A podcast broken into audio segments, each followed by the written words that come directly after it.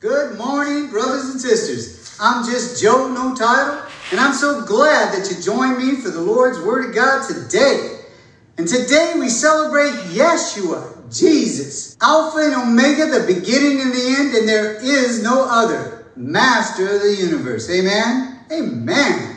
And so now the title of the message today is Keep Your Eyes on Jesus. And so if you brought your Bibles today, please turn with me to the book of Matthew, chapter 14. And we're going to start reading at verse 25. Now, in the fourth watch of the night, Jesus came to them, walking on the sea. And when the disciples saw him walking on the sea, they were troubled, saying, It is a ghost. And they cried out for fear. But immediately Jesus spoke to them, saying, Be of good cheer, it is I. Do not be afraid. Then Peter answered him and said, Lord, if it is you, command me to come out to you on the water. And he said, Come. And when Peter had come down out of the boat, he walked on the water to go to Jesus. But when he saw that the wind was boisterous, he was afraid. And beginning to sink, he cried out, saying, Lord, save me. And immediately Jesus stretched out his hand and caught him, and said to him, O you of little faith, why did you doubt? And when they got into the boat, the wind ceased. And those who were in the boat came and worshipped him, saying, Truly you are the Son of God. So, brothers and sisters, Peter started to sink because he took his eyes off of Jesus. And we always want to keep our eyes on Jesus. Amen? Amen. And when he took his eyes off Jesus, he lost faith and he started to sink. Amen? Amen. So the second passage we will read is found in the book of John, chapter 11. And to set the stage, Jesus is very fond of a woman named Mary and her sister Martha and their brother Lazarus. And they live in Bethany. And Jesus finds out that he is sick. And then later he finds out that he died. And so they go to Mary and Martha in the city where they dwell. And reading verse 17. So when Jesus came, he found that he had already been in the tomb for four days. Now Martha said to Jesus, Lord, if you had been here, my brother would not have died. But even now I know that whatever you ask of God, God will give you. Then Jesus said to her, Your brother will rise again.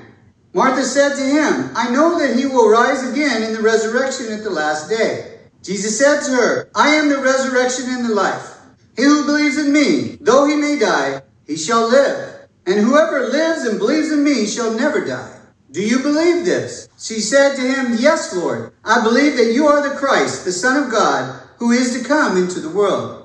Then when Mary came where Jesus was and saw him, she fell down at his feet, saying to him, Lord, if you had been here, my brother would not have died. So Jesus tells them to take him where they have buried him. I'm reading from verse 39. Jesus said, Take away the stone. Martha, the sister of him who was dead, said to him, Lord, by this time there is a stench, for he has been dead for four days. And Jesus said to her, Did I not say to you that if you would believe, you would see the glory of God? Then they took away the stone from the place where the dead man was lying. And Jesus lifted up his eyes and said, Father, I thank you that you have heard me, and I know that you always hear me. But because of the people who are standing by, I said this, that they may believe that you sent me.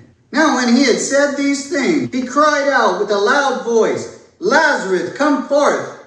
And he who was dead came out bound hand and foot in grave clothes, and his face was wrapped with cloth. And Jesus said to them, Loosen him and let him go.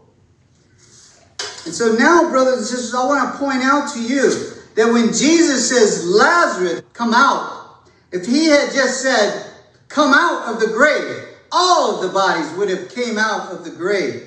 Amen? Amen. But he said, Lazarus, come out.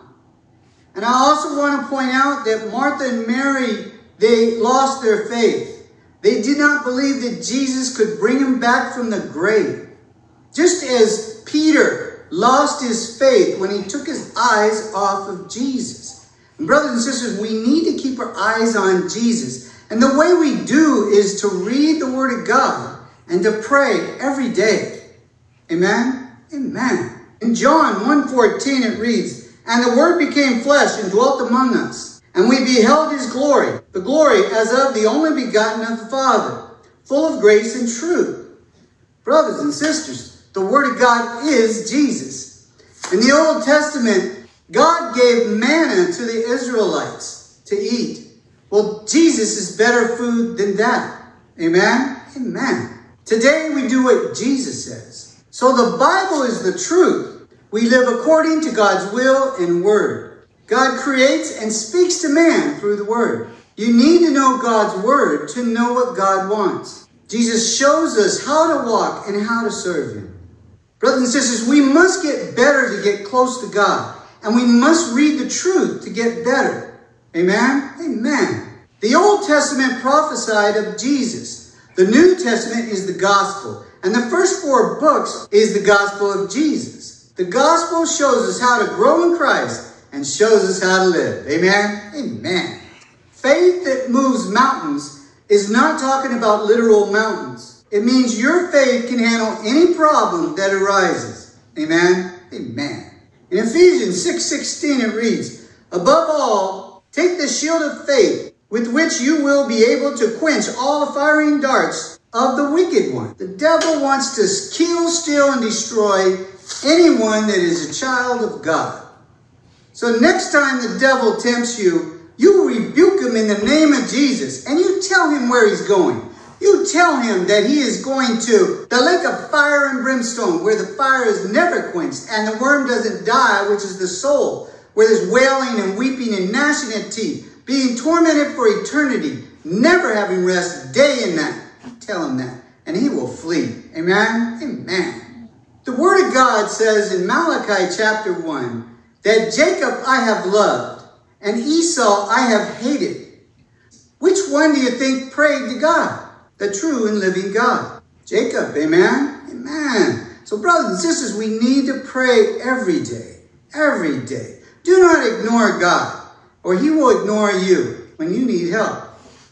Amen? Amen. Brothers and sisters, the way we keep our eyes on Jesus is to read the Word of God every day and pray every day. And so I ask you, are you reading every day? Are you praying to God every day? If the answer is no, you need to start now. Amen? Amen. So we all need to read the Word of God every day to be a follower of Jesus.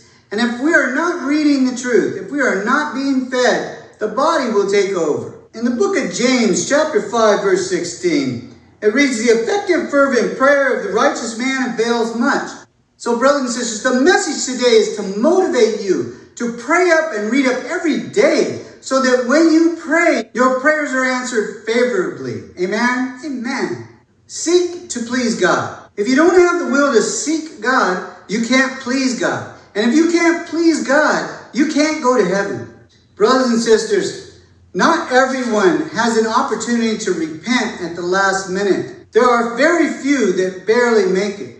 If that's what you are waiting for, you are playing with Russian roulette. Because we could get hit with an atomic bomb at any moment.